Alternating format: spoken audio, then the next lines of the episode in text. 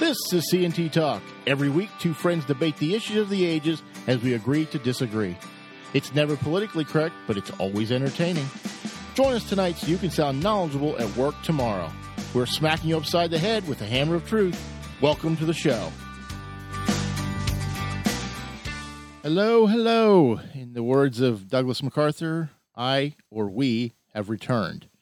Uh, we're back. Yes, it's been uh, it's been a while. It has been a while. It's uh, one one thing after another led to not being able to record together. So I'm I'm happy to have Tony back uh, with me, uh, virtually anyway. Uh, in our current circumstances, isn't almost everything virtual at the moment? I it appears so. Yes. I'm not sure if you uh, were still local, we would be meeting anyway. So No, we- probably is better. We would not. Yeah, for those who don't know, I have moved out of the area. Tony has been left to defend uh, the big metropolis there. So I have taken our services uh, out of the area and trying to stake a flag somewhere else. So I I talked last week by myself about Tom Brady, and we can touch on that later if you'd like. Oh, sure. I'd love to talk about Tim. Because who doesn't? Unless you're a Patriots fan, who loves to talk about Tom Brady? Uh, but I, I thought I think we have to talk about COVID nineteen, but not necessarily in the disease part of things, because that's that's for somebody else to deal with. I, really wanted to talk about your feelings towards the Trump administration's response, uh, the criticisms, are they valid or not, and just where that takes us. So, do you think he's been doing a good job in the last two weeks? I mean, prior to that, I don't know that he was necessarily taking it seriously. Do you think he's been doing a good job so far? Do you feel calmer, less calm, more calm than you did two weeks ago? I mean, that's it's a difficult question to answer because I have multiple perspectives on this. I do think, just as always, initially, Trump, in his bombastic way, said things. Uh, let's just say that were not uh, factually accurate necessarily about, you know, the virus. And I, I mean, I'm in reading the bulk of the criticism that he has received. Which, by the way, and we'll talk about this. Mhm. There's literally nothing he could be doing that they would not criticize. True. So I mean, let's say that first, that it doesn't matter at this point. They could pre-write or have Anthony Fauci write down a list of everything he should be doing. Trump would implement it, and the media would say all of that is wrong. So that's That's fair. that's the first issue here is that the the people that are reporting on this are not honest brokers. So you can't take seriously anything they're saying as a critique and that's one of the problems they have so degraded the profession of journalism that now in a crisis when the public is relying on accurate information um, no one certainly no one that is paying attention can trust them to report accurately or fairly about this president which is a real issue because we need factual reporting but let's go back to so the main critique was trump is underplaying this uh, trump is not taking it seriously enough trump has said things that are not accurate i think that that is a fair criticism at least initially Mhm. However, going forward, I guess what I would want to know is if someone is saying he's still not doing what he's supposed to do, what specifically are they talking about? Because, for instance, one of the big problems that we have had, and I guess we're trying to catch up to the curve here, is we didn't have adequate testing out of the box. Mhm. And there's a bunch of reasons for that that I've been reading about, including the fact that, you know, this was delayed, the CDC did not have enough kits. Again, this is all being laid at Trump's feet. But Mhm. from what I've read, that has nothing to do with him at all. We're trying to ramp up, and I think we're making progress, but we were lagging behind other countries in our ability to get testing done to Mhm. determine what percentage of the population in various areas is infected. So, if, if my overall grade for Trump is basically probably, I don't know, C plus, and I'm not sure. And remember, this is not in a vacuum. So, for instance, Mhm.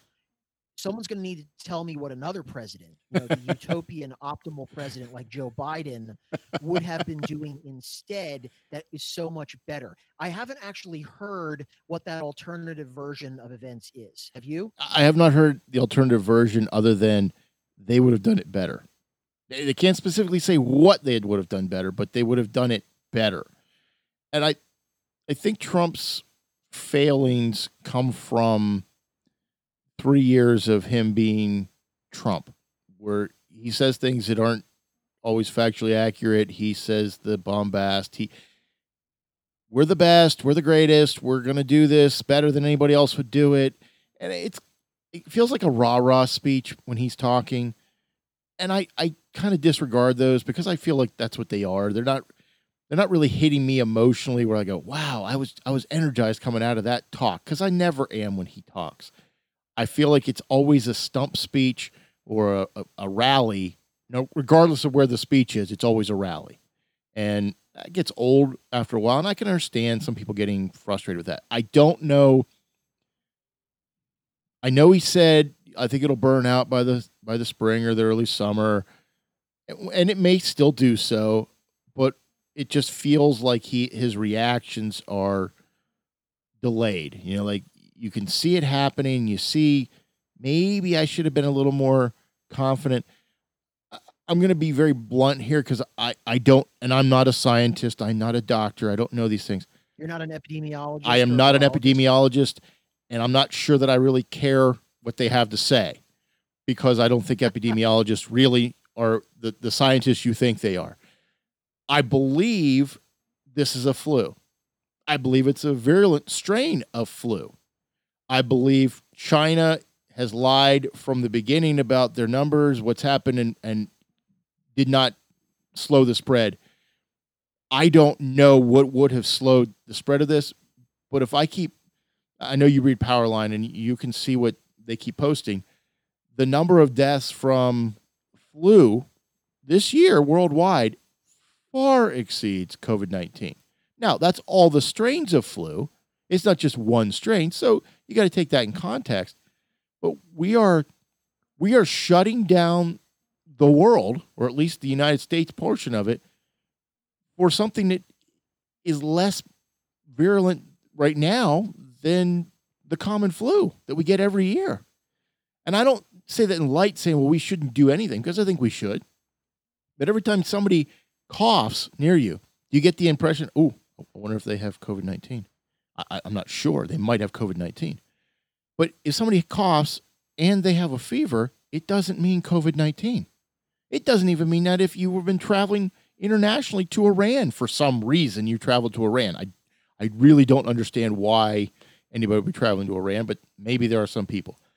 I don't I don't feel like this this warrants shutting down the world and isolating ourselves in our homes any more than a normal flu season does. I think the same type of people are susceptible as they always are, and we should do everything we can to protect those people from having issues or contracting the the virus. But uh, do, do you disagree with me? If you do, that's fine. I don't know how you feel. No, I well, this is this is the interesting thing. There's a couple of issues here. One of the things that we have now seen is that let, us talk first about experts. Yes. Okay. So obviously we need to listen to people who are medical experts mm-hmm. relating to physiology, mm-hmm. how the disease works. Okay. There's a reason that they have studied and trained and are credentialed in those areas. However, their expertise is limited, mm-hmm. meaning, and I've talked about this before in the context of other experts, where we elevate people, make these appeals to authority uh, because they have expertise in a certain area, but yet we're expected to listen to them about substantive matters that are clearly outside their expertise. Mm-hmm.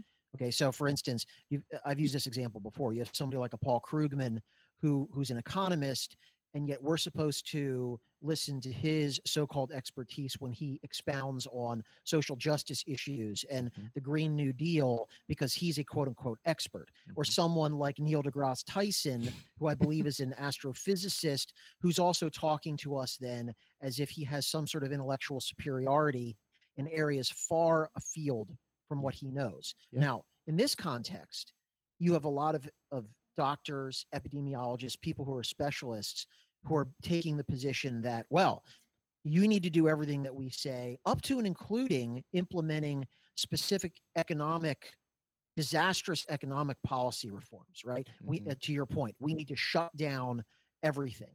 Mhm. Well, they're now outside the scope of their expertise, and there are other people and other issues that need to be listened to and considered. The thing that I don't like right now is there seems to be this attitude that how dare you question? How dare you even bring up sort of a what are the trade offs here? What do we actually know, for instance, about transmissibility of this disease and fatality rates? One of the things that we clearly don't know, which people are pretending to know, is they are projecting potential fatalities based on models Mhm. with incomplete information. What do I mean by that? They're essentially using a straightforward exponent and saying, let's say, look what's going on in Italy, right? And they're Mhm. saying this many people have died and therefore since we we can let's assume a factor of 2.4 for every person that's infected they infect two to three other people right Yeah. and then they're applying that same exponent to potential fatalities but we don't know what that denominator is because we don't know actually how many people are infected and so that causes massive statistically egregious disparities in what we're actually looking at in terms of projected data right so Sure, sure. the difference between a 3% fatality rate across the US population and a one half of 1% fatality rate is massive. Yes. 3% is is a is a crisis, it's an emergency. One half of 1% to your point, it puts us basically in the range of a normal flu season. Mhm. But we are making dramatic long-term decisions about what we're doing to our economy, what we're doing just, you know, culturally, shutting everything down, and we don't even know. Yeah. So I'm fine for people to push back on that and say, if their position is we just need to take every precaution possible. Okay. But the countervailing view to that is these other decisions are going to impact people's lives as well, causing people to lose businesses, causing people to not have access to their health insurance because they lose a job. These also have massive cultural individual effects and you Mhm. can't just push them to the side and say you just need to listen to the experts because the experts don't have adequate information to be making these kind of decisions Well, I think this is where a president is supposed to lead the entire country, not just the experts for medicine or the experts for economics. They are to do both or, or multiple. They might even do other aspects of this society. I, I read uh, Governor Cuomo's statement that if all if we do all this and it saves even one life, it's worth it. And then I saw a famous blogger that you and I both know saying, I can't believe that people are criticizing that. If it saves even one life. You to your point, the economic impact could lead to more lives lost. Now I don't know how many that is, whether it's from suicide or from uh, homelessness or something like that. But you can't say the entire world should stop to save one life. Now, as a Christian, I would say we would do don't- everything we don't should do. We do not evaluate any other risks based on that metric because Correct. if we did, and it becomes nonsensical if you think about it this way. Well, then since we have hundreds of thousands of traffic fatalities, Mhm. we sh- if we just banned cars, we could clearly save far more than just one life. Yeah. Right. Yeah. So if we have many children tragically that drown in pool accidents every year, if Yeah. we just banned swimming pools, Mhm. we could save one life. That is again, that is a sort of emotional, morally preening response Mhm. that does not actually address the legitimate trade-offs that have to be considered. It's essentially a way to tell people to shut up, right? Yeah. Yeah. We're morally superior. How dare you? You want people to die. No, but in a rational in a, in a irrational discourse about this, those other trade-offs, those other consequences, their impact has to be considered. That doesn't mean that you can you still wouldn't come down on the side of, you know what? We've determined that all of these things that we're doing are necessary. That's a fair position. Mhm. But what I'm seeing more and more is that we're, you're not even allowed to discuss this. No, Right? no. It's just how dare you? Who who do you, who do you think should be infected? Well, who do you think should lose their livelihood, Yes. right? And Yes. and go bankrupt. And of course, the other thing is they talk about the economy, right? They talk about the economic side of this Yeah. as if it has no human cost whatsoever. Exactly. Right? If it's just just about a bunch of money. Yes. But that's not true at all. Not even remotely. I don't, well, so going back to Cuomo's statement, if we save him one life, the lieutenant governor of Texas says, I would gladly give up my life to have an economic future for my grandchildren. And that's criticized. So you can't get it either way. I'm willing to give up my life for the, the future of my grandchildren, but we have to save every life for what?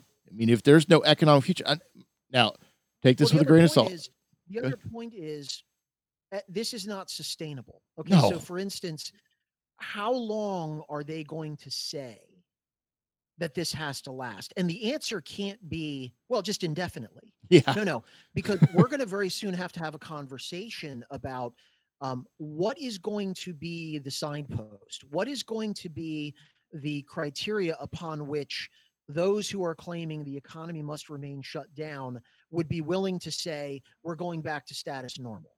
Because I- right now, I don't think there is one. you could see this foreseeably going on for two, three, four, five, six months.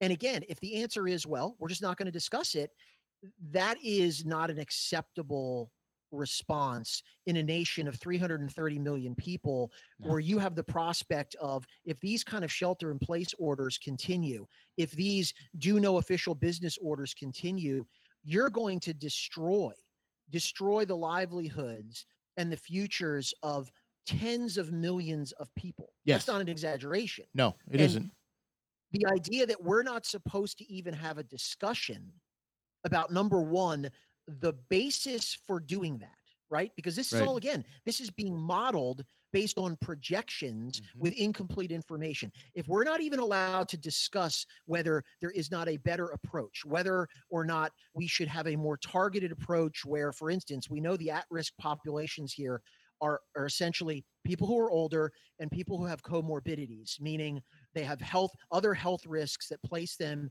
into a high risk category maybe we have to have a discussion about we're going to have very stringent things going on with those populations in certain areas but we're not going to expand this to the 80% of people that our best information tells us are very unlikely to contract this disease those are conversations that have to be had Mhm. and anyone who is saying you just need to be quiet or try to morally shame people into not discussing this are really not interested in having a good faith debate. Well, I, I think if you talk to certain medical people, they would say years of isolation to make sure it burns out and it's all gone. But that you, you're effectively And saying, that gets back to, right. yeah, the That gets economics, back to my point though that they are merely one voice. right? You Okay, can't just they- listen to and them. From a medical perspective, Yes, if you're just going to ask a doctor what would you prefer, of course Mhm. they're going to say that. But theirs is not the only expert opinion that matters, can't and be, those factors are not the only thing that count. A- and it can't be. And it, and I'm hearing rumblings. Well, this could be worse than the Great Depression, which took, you know, until the start of World War II to even get us out. No thanks to FDR and his ability to make it worse. I I do believe that we're into this is week two, right? Effectively, or for most people, it's week two of uh, social distancing, which prior to this I had never heard of and didn't care to, and still don't care to know about. I'm still going to work because I'm considered essential personnel. I assume you're not going to work because you're not considered essential personnel, correct? The courts are probably shut down, are they not? Right. Our, I mean, our office is, you know, officially is Yeah. officially closed. We're working, you know, remotely. Sure. I mean, you're doing work, but you're, I mean, the reality is this can go on for a time, but uh, I'm honestly, uh, I don't know how it can go on much longer and still survive. I mean, we're having runs on toilet paper for reasons nobody can explain other than I'm afraid I'm not going to be able to get toilet paper. Uh, gou- price gouging on Yeah. toilet paper. Now, hand sanitizer makes some sense, although, and, and please, I don't want any hate mail or hate messages about this. If we don't know what kills the virus, is washing my hands with antibacterial soap, and it's a virus, it's not a bacteria, really doing anything other than making my hands clean for the virus? Uh, It's it's we're doing actions that in in and of themselves really don't make any sense, but we're doing them because it's feel like we're in control. And I'm sure the toilet paper is the same thing. I can get a roll of toilet paper, so therefore I have control. I don't know why, but I've got mounds of toilet paper in my house, but nobody can have it. So I, the the irrationality of this process again, this has killed less worldwide than the flu did so far this year, than the common flu that we we all try to get our shots for. I understand each of us has people in our family who are in high risk categories. Younger, older, it doesn't matter. We've all got Yeah. somebody in our family who's considered a high risk category. So we want to protect them. We want to keep them away from them. My grandfather's 93, he turned 93 on Monday, and we've been socially isolating from him because you know you don't take him out, you don't you don't do things because you don't want to put him at risk. But at what point is his life saying, "Well, I don't get to see anybody. What what am I doing? You know, I'll take the risk." And that's what I think everybody will eventually have to come to the conclusion. But also the employers. Am I supposed to keep paying my employees who aren't working, aren't producing any measurable amount of work for me? Or do I just say, okay, you're laid off? And what's that do to the economy there? I mean, the, the unemployment system is being swamped right now nationwide because people are just saying, you're laid off. Good luck. Hope it works out for you. This is not a solution. And I, I do believe Trump is reacting to the criticism because he has to up to a point. But I also believe, I, I- think the media is complicit in this hysteria because I- I Oh, believe they're- 30 they're- years ago you wouldn't have had this. They're complicit. They're, they're an absolute disgrace. Yes. And um, for all of the pointing out that you know, fine, Trump said certain things that were Yep. incorrect. Just go take a look at literally the lies that they have Mhm. intentionally told about the things that Trump has said, which he actually didn't say. Yeah, perpetuating the idea that he said the virus was a hoax. Yeah. Never said that. What he was saying was that you know the the idea that this was somehow his problem is a hoax. I mean, they've done this repeatedly where the New York Times was caught the other day, uh, you know, tweeting out this some some quote, and I forget exactly what it was, where they literally cut off like the section of his statement that made it clear that what they were saying is the opposite of what he intended to say. And this behavior, given the the, the you know the emergency that we're in the mm-hmm. severity of this situation and the fact that they still persist in this is is contemptible. It really is. And so that's why when i hear all their squalling about the fact that trump can't get the facts right. It's like look in the mirror people Okay, Yeah. you are worse. Yeah. you're worse than he is because all you're trying to do when we had the press conference the other day where you had like four consecutive questions asking him okay this is supposed to be information to the american people about what's going on right? About the status of the disease about relief efforts and he gets four questions about why do you keep calling it the chinese virus that that is that demonstrates the level the lack of seriousness of these people and also their their absolute mendacity in terms of what they're focused on. Their focus remains how do we use this to destroy this guy? Not how about we set aside our ridiculous agendas and just get the information that the people need in america to understand what's going on? But they're they they are incapable of that at this point and again it's a problem because how they want to say you can't trust anything Trump says. Why would anyone trust anything the media reports at all? Well, There should be no I reason. don't I don't trust a single thing that they report. and you shouldn't. And I, I this harkens back for me to 9/11 in a different way, but it was all, we're all supposed to come together until you know, September 12th when it was partisan again. We we well, we got to get what we want because we got to take this crisis. This I believe I don't believe the media created the COVID-19 virus. I that I don't believe that and, I- and it didn't just pop up out of that but I believe they're perpetuating it, and I think there is a, I think there is a reason for that because the Democrat, the the two remaining Democratic candidates, three if you count Tulsi Gabbard, maybe, are trying to make it seem like they are the solution. Although at this point, I'm not even sure people remember the Democrats are running because it, it effectively nobody cares right now what's going on. But I think if they can tank the economy, that helps them in November, and it hurts Trump, Well, they and they know they that. think it does. I I- mean, that would be the received wisdom. I'm not sure whether that's actually true. In other words, y- the polling for Trump remains maddening to them Sure. because he actually, in recent weeks, certainly in the last week, is his polling is up. Yeah. And so the normal, the conventional wisdom is if you're in an economic crisis, the economy's in a downturn, and we certainly are having, you know, massive convulsions with the stock market. I mean, things are not good Mhm. that would appear to be very bad for the incumbent, and yet that doesn't really seem to be playing out. It, one other point I want to make, and I think this is significant.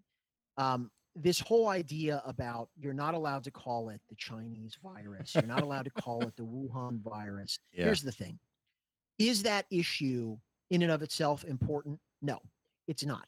What is important, however, and another area where the media has has completely and utterly failed is to make sure that everyone understands that the Chinese government, okay, the communist totalitarian Chinese government is the primary reason that the world is now dealing with this pandemic. And why do I say that? Because for the first month, and you alluded to this, and if anyone's interested, I Mhm. would encourage them. There's a number of articles available, but if you can find a piece that was written by Jim Geraghty at National Review, and it's not an opinion piece, it's literally a list of the timeline from December through February of exactly what the Chinese government knew, what they hid, what information they destroyed, what doctors they silenced over the course of a month. It Mhm. is staggering. And so the idea that we're just supposed to ignore the fact that had they been truthful, had they not, they they knew that there was human to human transmission of this, I think by early early January. I don't have the dates all in front of me, but it's all Sure. documented. Right. They silenced the doctors that wanted to report this. Mhm. They told them to destroy the testing samples. They continued to put out propaganda that there was no human to human transmission. And this went on for weeks. And then they allowed a lunar festival, right? A Yeah. wet market lunar festival with thousands of people. They allowed them to attend and then disperse across the globe by the millions out of Wuhan. And so the fact that we're not supposed to mention this somehow is is the most perverse form of gaslighting that I can think of. you better believe that we should be mentioning this, and you better believe that there should be international repercussions for that regime. Yeah. Because what it demonstrates is, and we know this, even though people like to deny it, totalitarian countries don't care whether people die.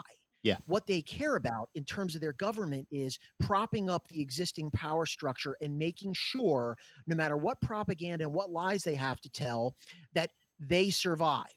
Mhm. So I have no patience whatsoever, none, zero, with anyone who is telling me or telling people, you need to stop talking about China. It doesn't, no, it absolutely It's racist. Tony. It's racist. Truth, the truth matters, Yeah. and they are the ones that have caused this. Yeah. Now, does that mean that we focus on that rather than trying to eradicate the problem? No. No. But but the idea that that should not be mentioned is is absurd. Well, it's there needs to be a reckoning when everything has been recovered to say, okay, you're a bad actor on the world stage. You knowingly allowed this to spread and didn't didn't tell us. Now, some have pointed out that well, maybe that's you know it's a form of biological warfare. I, I don't think it went that far, but I think their negligence in notifying the world community allowed it to spread, and No, it shouldn't wasn't have. negligence though. That's the thing. Well, negligence suggests that it was that it was a mistake, that it was an accident. This was an intentional hiding, suppressing of the truth because they simply didn't want people to realize what had happened. And then, of course, the World Health Organization. This is the other interesting thing. Part of that timeline lists the things that the World Health Organization was saying to the world, relying entirely on the mm-hmm. Chinese communist version of what was going on. The first question is why would anyone do that? Exactly. Why would anyone trust that information uncritically? And then number two, why would you continue to perpetuate that information knowing that it was essentially false had you done any due diligence whatsoever? Because there were people that already knew that Mhm. this was going on. Yeah. Well, and it, we it remains to be seen what the total outcome is of this, and I, I'm not I'm not hopeful that we're going to make a fast recovery, and I am very, very concerned. I'm concerned about the, the people that die and the people who are affected by this, but I'm very concerned about the economic impact. And and and, and Trump's being criticized right now because there's a report out by CNN that he's asking the world for help with supplies. And what about America first? Well, any idiot can see that you if you need something, you ask for help. It doesn't mean you're weak if you ask for help, but that's he's being criticized even for that. So well, but again, what you said before, the same people aren't these the same people that insisted that this is the reason that we really shouldn't have, you know, the whole con the icky concept of nation states. We all live in a global village. yes. It's all a big commune, yes. right? So this should actually be the kind of thing that they would love. Yep. Reaching out to all of our well, because Trump doing across the globe. Trump's but, doing but it, again, so it's bad anything that he says or does, yes, their reaction is going to be that's wrong. It, yeah, whatever you whatever he does is the wrong thing. Regardless if I agreed with it yesterday, it's the wrong thing because he did it. And, and, that's the wrong way to approach this. You can say what he's done well, and you can say what he's done poorly, and you know there's a lot of lot of both. Uh, I I just feel like this is we need to. I'm leaning towards the economic side of things right now because I think the scientists can and the doctors can deal with the other stuff, but man, I I am I am very very concerned with the economic repercussions because I think in 2 weeks our country has almost ground to a halt. I mean, there's still I'm driving I'm on the road every day. I'm traveling around. I have seen a marked decrease in traffic, which you should, but man, it's not that's not good. I mean, how long until people say, I'm not showing up for my essential job? I'm not going to show up and deliver groceries. Who, where are we going to get food if, if the truck drivers say, we're not, we're not traveling? We can't go anywhere and we don't want to get infected. So we're not traveling. We're not taking groceries. Now what? What do we do? We have no backup plan for this stuff. Not, not that you, not no. that you ever could, but what do we do? That's why that's why I say there there has to be a vigorous national conversation with all viewpoints expressed talking about all of these all of these different trade-offs. And the people that are saying that you just need to be quiet and shelter in place and listen to your political betters so to speak i'm sorry i i don't accept that. I don't accept that view at all. And again i'm not i'm not minimizing this. I no. i do think certainly for you know at risk populations this is clearly in my view more serious than it's not the average flu. No agreed. Uh, but that doesn't eliminate that doesn't just give people license to say now you need to be quiet and do what we tell you that's yeah. just not that's just not how it works well let's let's use our our governor governor wolf he he basically chastised the state he said, "I gave you a chance and you didn't do it, so now I'm I'm closing stuff." Well, wait, uh, you're not my father, and he says, "I don't. I I know economics are important, but I care about human life more." Well, that's easy to say if you're loaded, which he is. It's easy to say I don't care about the economics. I care about human life because it makes him again what Cuomo said. I care more about people, therefore I'm better than you. But uh, to what point do you say, okay, it's been two weeks. Is three weeks enough? Is four weeks enough? I don't know what the number is, but this can't continue. I mean, we're two weeks in, and I really don't honestly know how much longer the economy can handle this. You're right. The stock market's crashing. And again, it hasn't it, crashed, but it's the close. The point is, it's not. It really the money part of it, which is important, yeah. is ancillary. Correct. It it's not it's not the money, it's the human cost related to all of the things that will be associated with the kind of hardships that people are going to have to deal with. And you know what's fascinating what? is that generally when we talk about these sort of okay, let you know issues relating to the economy, what is the argument? This is the argument you hear from the people that are now demonizing Trump about essentially you're just worried about, you know, capitalism and wealth at the expense of lives. But isn't the argument that they make all the time when they say we need more funding for this mm-hmm. we need is essentially that if you don't give people the ability to have jobs and that has a human cost. It takes a toll, right? Right.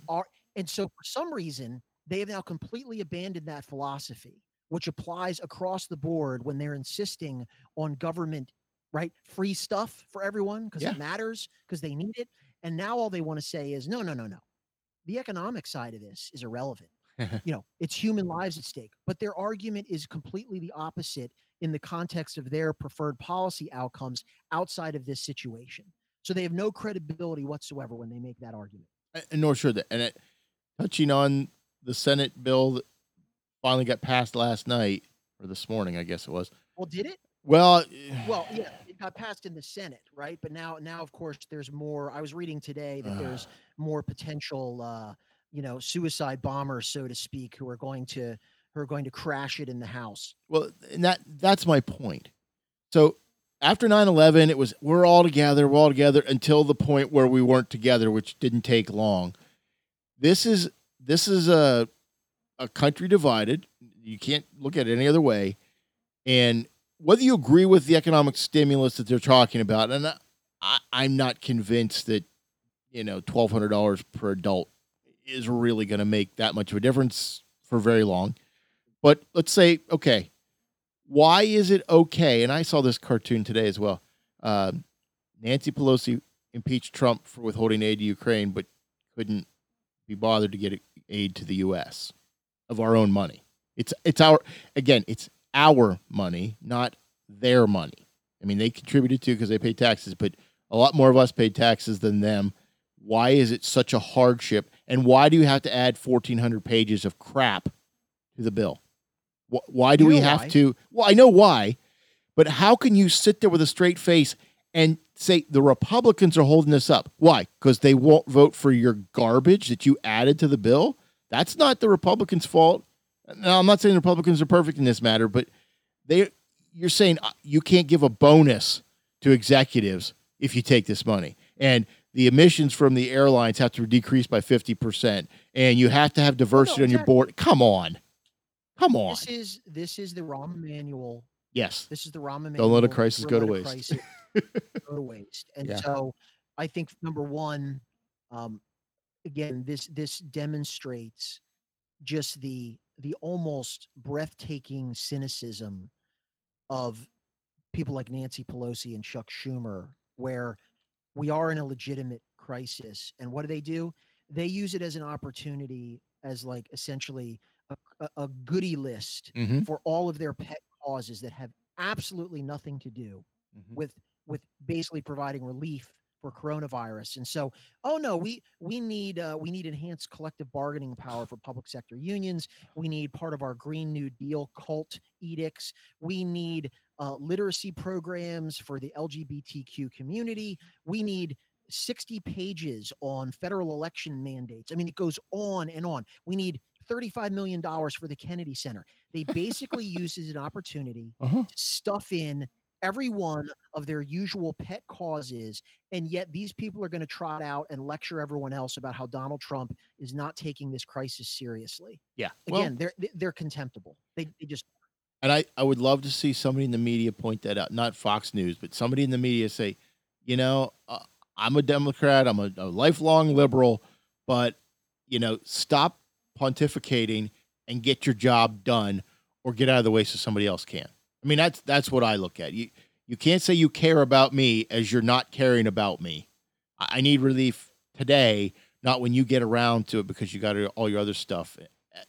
It just it's it's embarrassing. well, if you want to see a, if you want to see a real time if you want to see a, a very illustrative real time exercise in how you know the media shapes the news when when they first uh, torpedoed this Mhm. The New York Times, and you can there's actually you can look this up. There's snapshots of their, you know, above the fold page one headline. The first day this happens, the headline is basically um, Democrats, you know, stall the relief package, right? Mhm. And then the second day it says the same thing.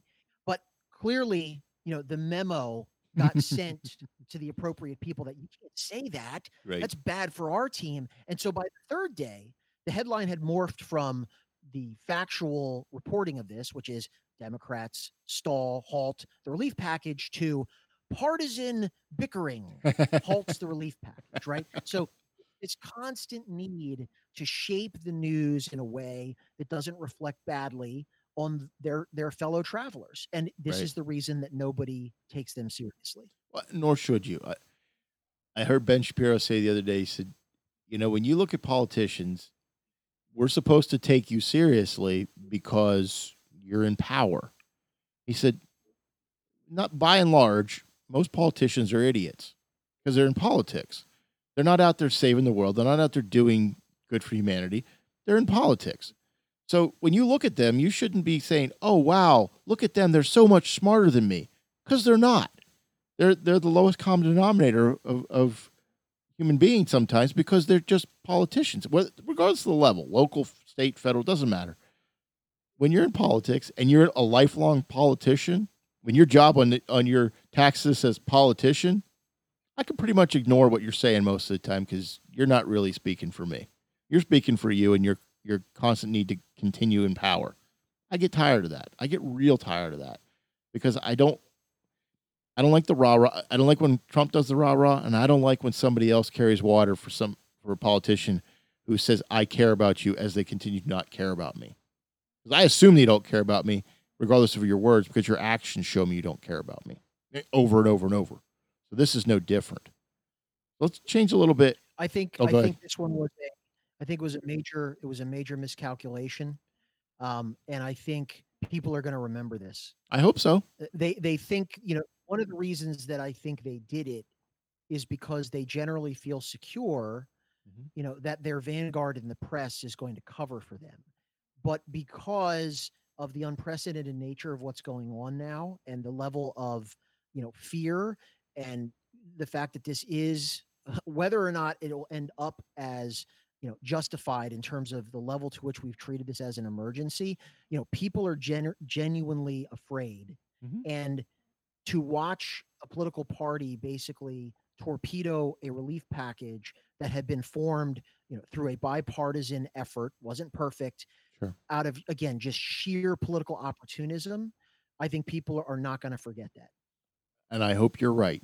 I hope you're right, and that leads us to does does this help Biden and or Sanders in the slightest, or is it really just they're still treading water and nobody knows which way is up? I don't think there's anything that can help. Well, first of all, i it's Joe Biden. It's Joe Biden, or I guess maybe An, you know Andy Cuomo to the rescue. Now that's the latest. yeah, that's the latest. Uh, oh boy, we need because I mean let's be let's be candid about this. Uh, having now watched some of Joe Biden's recent performances, including this disastrous, where you know where they attempted to have some kind of uh, town hall, I don't know what what it was virtual town hall. Yeah, video where he was addressing the crisis and then the teleprompter Mm, broke and he looked yeah. like he had been wandering the halls of the convalescent home and didn't know where he was. I mean, I, I'm not saying this jokingly. The man's mental faculties are deteriorating in front of us. yes, Um, you know, I heard all this about Trump, right? You know, w- when he was first inaugurated, the 25th Amendment, he's he's you know he's lost his mind, he's crazy right. But if you watch Joe Biden, uh, you know how many times repeatedly forgetting the office he's running from, running for, right. mixing up his wife and his sister. Like this is not; these are not one-offs. These No. are not outliers. Where look, presidential campaigns are exhausting. People are going to have verbal slip-ups. If you listen to this guy and watch him, this is a man who is his faculties are simply not there. They are Yeah. in real time deteriorating. I question whether he can actually make it through a general election campaign in terms of actually being able to, you know, respond under pressure uh, in a debate. And I think really, in some respects, this has helped him in the sense that they can just keep him in mothballs. Well, the less they, they basically this is like weekend at Bernie's. They want to get him propped up in a chair to election day without having to talk or say anything. The the less that the American public sees him in many respects, the better. But I'm not sure how you win a presidential election using that strategy. Well, I, I think the Democratic Party is going to prop him up because the alternative is Bernie Sanders. A- And I was talking to no, somebody about the, this. The alternative is not Bernie anymore. Well, He- he's done. he he should be done. He's done. He should never. He's not a Democrat. Even in even in any the the farthest reaches of what you call a Democrat, he's not. He's jerked the party to the left, but he's not a Democrat. He runs as an independent, yet he's running for president as a Democrat. I- I, guess I would say if I'm the Democratic Party, I go, "No, you're not a Democrat. You register as a Democrat, then we'll talk. But you're not registered as a Democrat. You can't run as a Democrat. It's not possible. So you're got you're out. But you're right. He's no Right, I mean, longer a viable So option. I think only the only conversation that is now being had at the highest levels within the DNC and the movers and shakers, and I think this is a conversation that is seriously ongoing, is because these people are not stupid. Can we actually use Biden? Can Biden make it to the finish line? And I think there's a lot of people, you know, the James Carvilles of the world, even Barack Obama, watching this and saying, we need another we need another guy to step in. Bloomberg didn't work No. for a variety of reasons.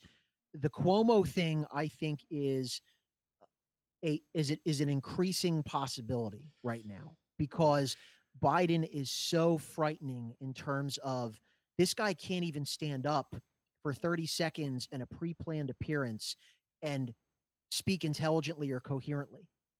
So It's a real issue for them. so here's the question then. Unless Biden drops out, they get to the convention. Cuomo hasn't isn't even on the ticket in any states. Oh, he has no Look, he- that's just delegates. Uh, they will make it happen. Okay. So uh, let's, whenever they he has no name recognition now. gain- he has no What? national name recognition. He- Maybe he's, getting a little bit now, but of- he's the governor of New York, so the name recognition will take care of itself. probably Believe me, if if the if the if the people that basically run the party decide that Biden has to be, you know, thrown out of the plane, um, they will make they will make whatever needs to happen occur so that Cuomo is the nominee. Now, I'm not saying that right now that's likely. I still think it's likely that they're going to roll with Biden. But if between now and let's say June or July, he continues to have these kind of meltdowns where you can't hide it, then I think there's going to be a serious conversation about somehow replacing him. They they have to. Yeah, I th- I have a different theory. I think they're going to ride this horse into the ground, saying he's a better option than Trump, and the, the running mate is going to be picked for him, and it's going to be one of it's either going to be you know Kamala Kamala Harris, or or Elizabeth Warren or uh, Amy Klobuchar, somebody. It's not going to be Warren. I don't think so, but I don't think he's going to have a say in it. They're going to say, No, he's not. and then you, if he wins, they'll say, "Okay, Joe, it's now time for you to resign and let let the adults play. Now you can go off in the play in the backyard." I I, I No, really think, resign. hey, Twenty Fifth Amendment, baby. If they could use it on Trump in any, any legitimate fashion, it has to apply to Biden. It has. Can we invoke the Twenty Fifth Amendment before Biden even run even gets into the general election? Because you're right, the the man has lost it. And I think, unfortunately for Andrew Cuomo, his brother is Chris. That's not a positive in most cases. So that I mean, what does Ben Shapiro call him? The block of wood Cuomo? Positive within the party. Well, his father was Mario. Mario was more more well liked than the Cuomo brothers, but I I don't know or what I think some doesn't uh, Trump call him Fredo? Somebody Fredo Cuomo? Yeah, Chris, Chris doesn't. No, no, Chris doesn't like that. Oh, I'm sure he doesn't, very- but he gets very upset. it's not a positive. It's a pejorative.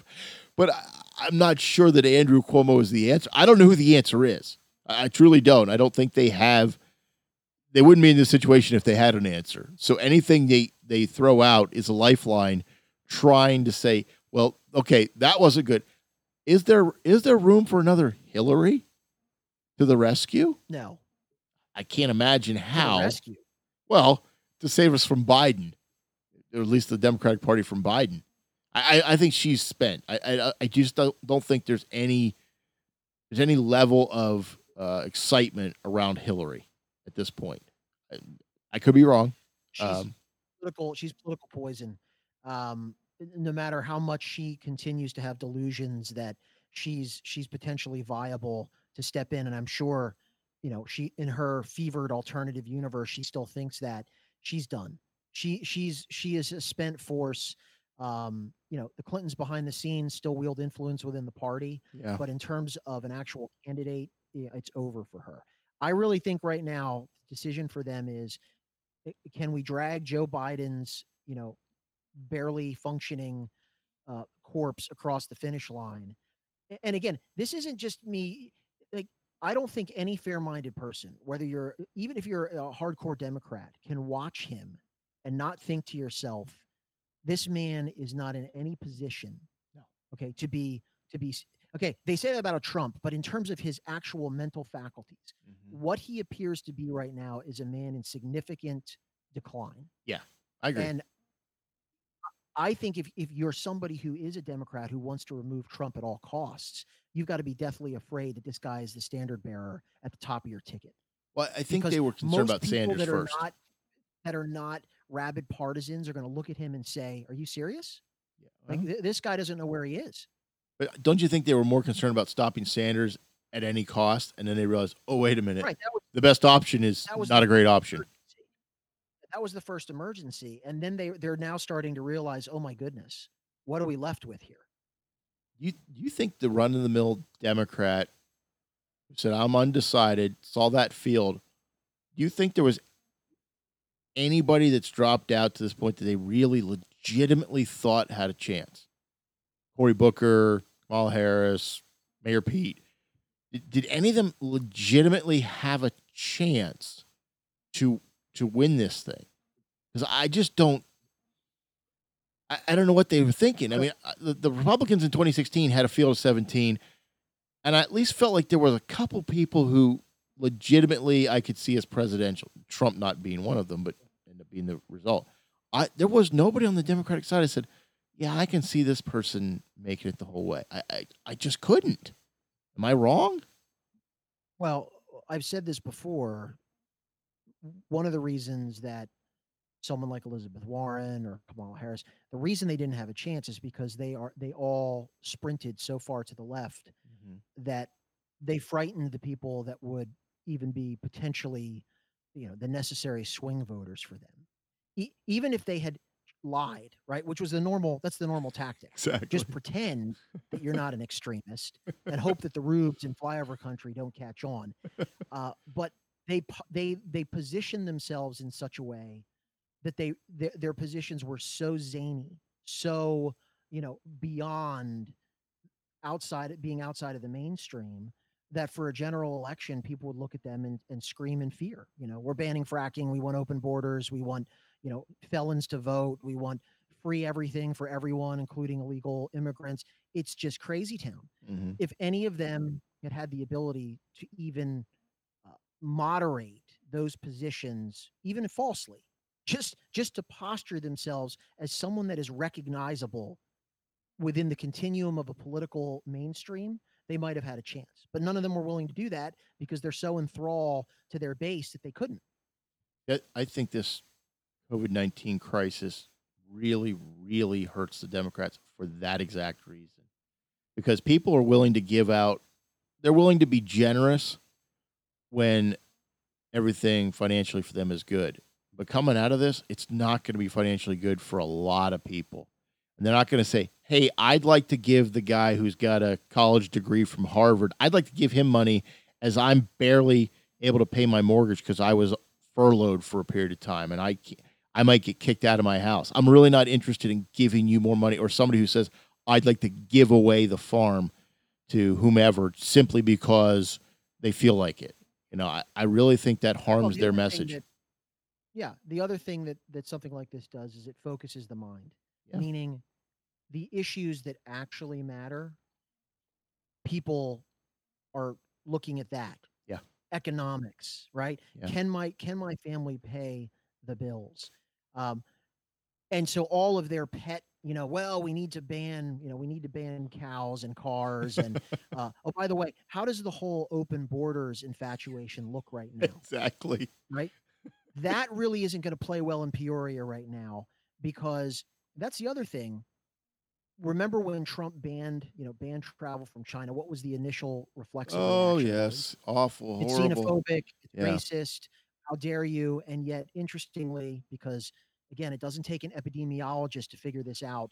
When you have a virus and human to human transmission, it's probably best not to have people coming and going from all parts of the globe who we don't know whether they're infected or not. So their entire kind of worldview about borders or icky, that really f- is blown apart when dealing with this kind of situation. And gee, shocker of shockers, what are all of these countries now imposing Oh, across Europe, everywhere? Yeah. Yeah, you can't freely flow across borders because that's going to hasten Yep. you know, the exponential curve here of people becoming infected. Well, I, th- I think if you look back biblically, lepers, there was a reason lepers were isolated away from everybody else. You didn't walk into the room with certain people because you knew they were highly contagious and you could develop the same problem. So you don't have to talk about banning travel. I'm not walking into a room of people who are deathly ill or you know, Chernobyl. Did you watch this, the miniseries Chernobyl? Probably didn't No. you know, I'm not walking into the cooling water at Chernobyl just because you say so. Like, I think I'll pass. I don't care if you fire me. I'm probably not going in there. You just don't do that stuff because it doesn't take a, a genius to figure that out. So why being criticized for banning flights in and out of China? Well, that seems like a common sense thing. I don't I don't get caught up in the xenophobia because it really makes no sense you you keep the people who are sick away from the rest of us and you treat them you you deal with that but you don't bring them in and say hey, hey i know you, i mean somebody's got a runny nose and they're coughing all over your arm. You you go out to shake their hand? Of course you don't. You, you don't do that. So this is no different and i think that's he did the right thing and i kind of wish he'd have done it a little sooner uh, but of course it required the chinese to be honest. Let's Yep. let's finish up with tom brady because you and i didn't talk. I put out a brief podcast last week just about my thoughts on Tom Brady, and my ultimate conclusion was he left the Patriots because he wasn't happy with Bill Belichick. Because you don't go to the Bucs because for more money, because the money's not the issue. It hasn't been. Twenty years into your career, I don't think money becomes the overriding fear at this point. He's got all the endorsements he needs. Uh, whereas we're going to get, he's got six championships with the team he just left to go to a team that hasn't made the playoffs since 2007. I, I, I, Bruce Arians, you can like Bruce Arians, but Bruce Arians has never won a never won a Super Bowl as a coach. You you disagree with that, or you agree with me? Something's going on. Well, on. do. I agree with what? That it was It was Belichick. I mean, it, I, I can't imagine any other reason to leave. I think Kraft would have given him the money he wanted, whatever it was. Uh, it has to be Belichick. There's no other rational reason to me. Well, I slightly disagree with that. Okay. I think I think Belichick plays into it. I read an interesting piece um, in the Athletic. Uh, Mike Lombardi Mhm. wrote it, who is a former GM in the league, and now he's kind of a, you know, an expert on NFL things. And it was pretty perceptive. And the point that he made was essentially that Brady and the Patriots became a victim of their own success, meaning sooner or later, you just become fatigued and tired no matter how successful you've been over that number of years to just keep doing the same thing over and over and over again. And the, you know, the Belichick way, all of that stuff at some point starts to become tiresome and people just want some sort of new opportunity, just a change mm-hmm. right? It's very difficult. The point he made was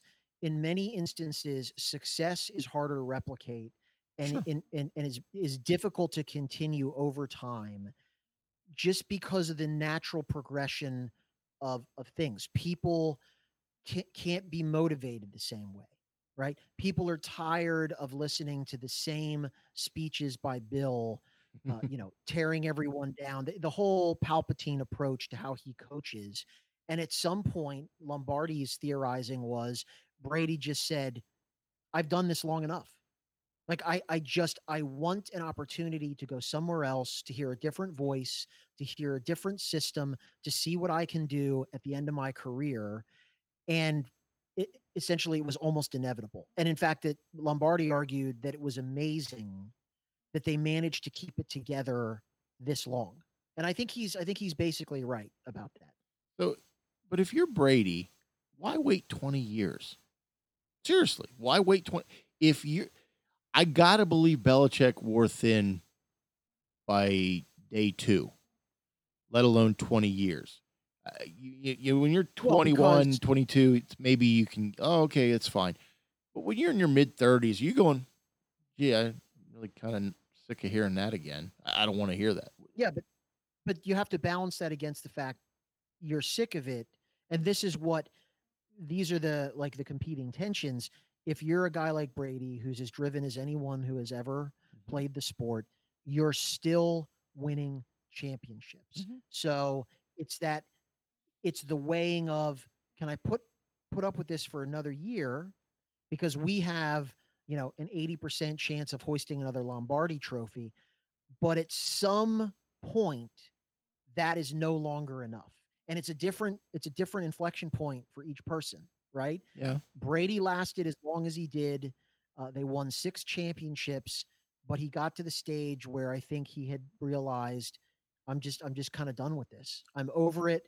I don't have that many years left even though i know he thinks he's going to play till he's 64 uh, and he wanted a, a new opportunity. And i do think there has to be part of him has to be part of him. And I think Belichick is driven the same way that this is now an experiment where he can show it was me. I know. Right? I believe that. Put, yes. Chicken and the egg. Is it is it the mastermind coach or is it the Hall of Fame QB? Well, if Tom Brady goes to Tampa Bay and takes them to a Super Bowl, that's going to be a fairly significant validation that you know what? Probably Tom Brady was the key component of that recipe. On the other hand, if you know if the Buccaneers go nine and seven because they have a pretty good team. I mean they're they're pretty talented. Um, and and Bill Belichick you know plugs in whoever it is uh, at QB, and the Patriots keep rolling along, win their division, and get to the AFC Championship game.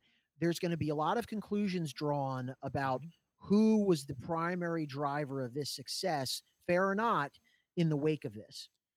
So the question becomes 20 years in, you're tired of Bill, Bill Belichick just retire. You're 42. What are you waiting for? What what do you have, uh, other than I've got an overwhelming desire because I'm the Michael Jordan here and I just got to prove everybody wrong because I got a chip on my shoulder about everything. Is that is that the only thing motivating this guy to keep playing at 20 20 years in the league playing football? We're not talking about 20 years as a baseball player. 20 years as a football player getting hit every other play. Yeah, but what, what do you? What I mean, again, so he's still healthy. He still thinks he can play at a Is he? And, I don't know if he is or not. He says he is. What is he healthy?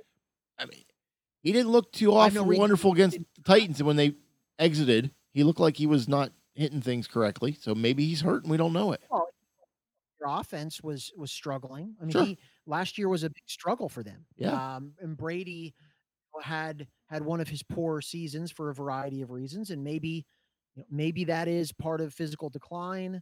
He didn't have a lot of offensive weapons, but again, I think from Tom Brady's perspective, if you can somehow in the next two years get the Tampa Bay Buccaneers back to a Super Bowl, mm. you want to talk about a a capper to a career that already is almost universally hailed as you know the greatest of all time I think that has tremendous appeal to him. And he loves, look, who wouldn't? He loves playing football, right? He yeah. gets to run out every day in front of millions and millions of people at the highest level, continue to play a game that he, you know, he's played since he's been a child. Who wouldn't want that to continue as long as possible? Well, that's fine, but I know he's a legacy guy as well.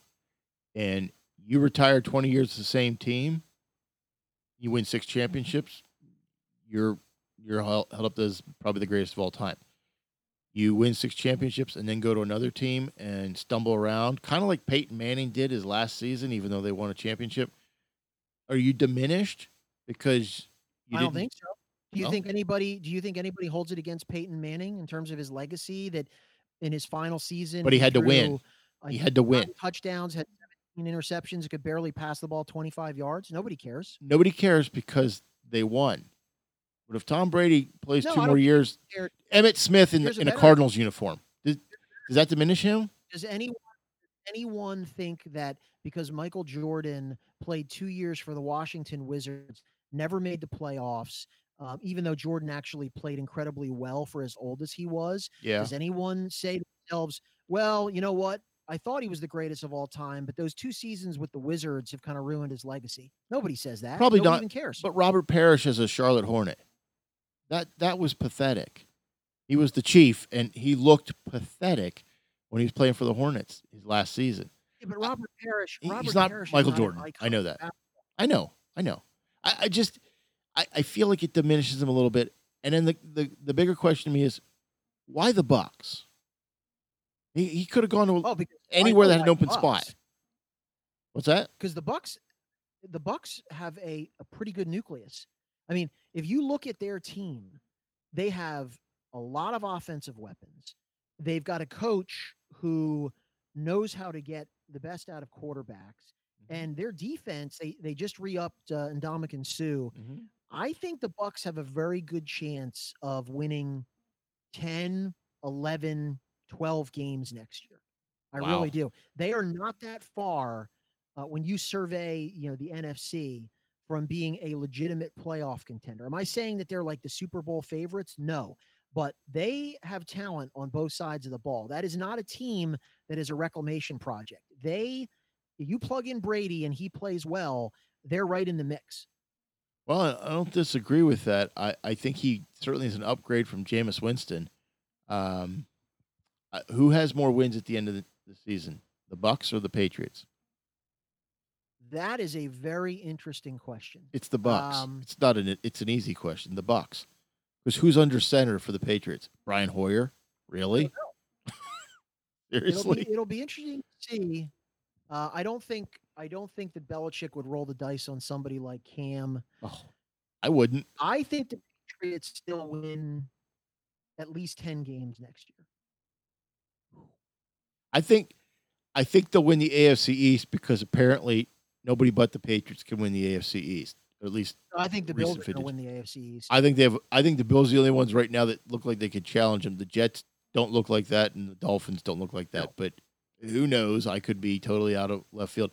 I think the Bucs will have more victories than the Patriots because I do believe Brady is an upgrade. Even a even a diminished older Brady is an upgrade from Winston. Even though Winston had statistically a better year uh, by far than Brady did last year, I I think he's definitely well, he's an an upgrade. upgrade over Winston because he's not Sure. going to throw thirty interceptions. That that's that's why he's an upgrade. yeah, I can't imagine. I mean, if he throws 30 interceptions, then he's really diminished far from what he was at the end of last season, which could happen. It happened to Peyton. It was like overnight, flip the switch, boom. He's he does not look like a quarterback any longer. Yeah, but it wasn't. Here's the thing, though. It didn't really happen to Peyton overnight. The guy had had four different surgeries on his True. neck. True. He was in obvious, you know, physical decline. There's nothing that suggests that Tom Brady has a fork sticking out of his back right now. So I think he's going to play. I think he's going to play very well. I Well. think both teams are going to win somewhere around 10 or 11 games. You could be right, and that will be. So who are you picking? Who's going to have more victories, the Bucs or the Patriots? You got to pick one or the other. I think uh, the Bucs by one, by one Bucs game. by one. Okay. Uh, we shall have to see if that's po- if there isn't even is a season. We have to see. yeah, Uh, which is, which is an open question. Yeah, somebody said baseball might be delayed, but I, I didn't know they still played that game, so I was unaware that that was still out there. Uh, that will anger one of our listeners, but he knows my feelings on baseball. So, Uh, how cruel of you to say that. hey, uh, I if it's not football season, it's it's the off season for football. That's that's how I look at it. What's that? If it's not football season, it's cricket season, right? That's your Uh, next favorite sport. probably it. I don't know what the season is for cricket, so it might be. I don't know. Right now, probably isn't, but I don't know what the normal off season is for cricket. rugby. It's probably I rugby. You were, you were an avid, avid cricket watcher. Yeah, no. To be fair, if, if you've never watched a cricket match, don't because you will be you will be uh, bored to tears. Uh, how long they take? They can take Uh, days. One of our one of our potential potentially occasional listeners will will differ with you. I am sure that that occasional listener will differ with me, but I have watched cricket. I could not watch. I, I could not live watch days of cricket of the same match. I think there has to be a time limit on a match before you go. Okay, I'm done. I can't do this anymore. Not me. It's not it my does require an extended attention span. Uh, the ability to sit for a long period of time. I just can't do it. It's like watching the Olympics, but it's you one match. What's that? You can picnic, yes. a sticky wicket. That's that's all I know from from cricket. You can, you can be in your RV. You can come in and out. Not You miss can- much. You can grill, and Yes. you won't. You know, you'll you can catch up to what's going on. Yes, it's like a weekend event, but you don't have to worry about going in multiple teams, the same players. I don't. Do they give them IVs to, to deal with the, the length of the games? I just don't know. sorry, I'm offending a listener, sure. but I can't. I can't help it. I'm sorry. I just. I don't. I don't understand why cricket is so popular, other than it's a British import to all the former colonies, except ours. Uh, I guess that's how it works. It's a very very jingoistic of you. yes, very jingo. Thank you for bringing that. I'm very xenophobic too. Gotta throw that out there. Anything else you want to throw in there, Tony? No, I don't. Other than, and I, I don't really have anything to say other than I'm very pleased that Philip Rivers is now going to be the Colts quarterback, I and um. I think he will play very well for them Yeah. behind an actual line that is not uh, comprised of dead people. And I think the Colts are now probably one of the top three teams in the AFC. I, I when I saw that, I thought, I think the Colts could be a surprise in the AFC because of him, Uh, assuming that the reason he was constantly getting sacked was the line and not him, and I do believe it was the line and not him. But uh, I think they they, yeah, they the worst, upgraded they had the worst offensive line. They had the worst offensive line in the NFL last year, and and by far the worst tackles, which are kind of the most important guys, Yeah, particularly for a pocket quarterback who runs like a three-legged, uh, you know, dog. Um, but he will now be playing. He will now be playing behind one of the top five lines in the league. yeah. Uh, that's what he needs. If Yeah. you give him any time in the pocket, uh, he was one of the five best quarterbacks in the league in 2018. Yeah. and then and that was behind a, a, a- a terrible line as well, but it went from terrible to putrid, and he couldn't function at putrid. He's now going to be playing behind excellent, Yeah. and I fully expect the Colts to win. Uh, you know, again, if there's not barring injuries and all sorts of things, if that team stays intact, they've got a good defense. They don't have a ton of weapons at wide receiver, but I think they may deal with some of that in the draft. I think the Colts win 12 games. Oh, win the AFC South. Yes, Ooh.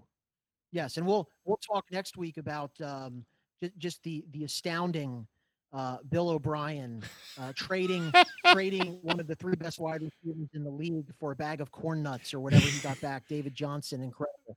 I, I all I can say is I've never been a Bill O'Brien fan, and I think his his coach his head coaching skill set has showed me there was no reason to be a Bill O'Brien fan. I have not seen anything that explains why that- that man still has a job.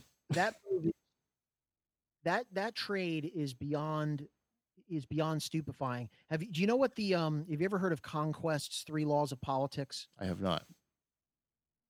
Go Okay, ahead. So uh, th- this is th- the third law, Conquest third law of politics is that uh, the easiest way to understand the behavior of any bureaucratic organization is to assume that it is controlled by a cabal of its enemies. Okay. So if you if you then extrapolate that to football world, Bill O'Brien, um, the the way to understand the Texans' behavior in that trade is to assume that Bill O'Brien is an enemy of the Texans and is actively trying to sabotage the team, because that is the only way that trade can be understood.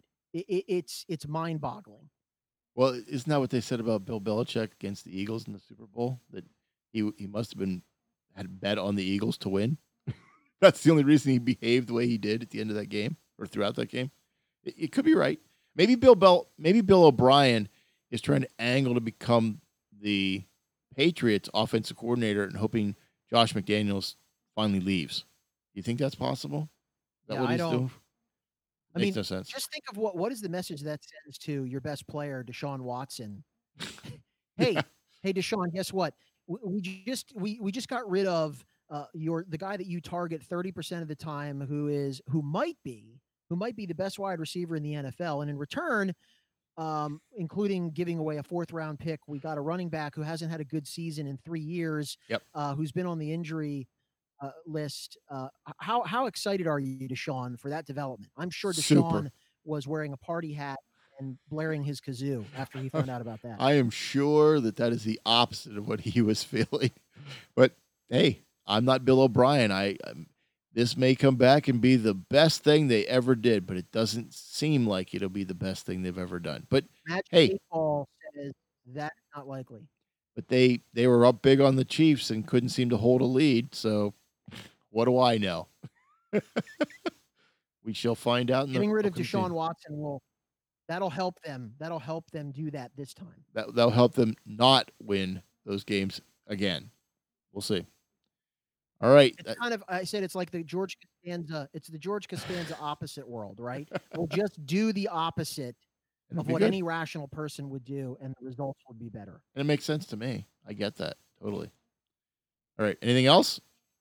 So that's it. That's all I have. Okay. Thank you for joining us. I'm Chad. I am Tony. Good night.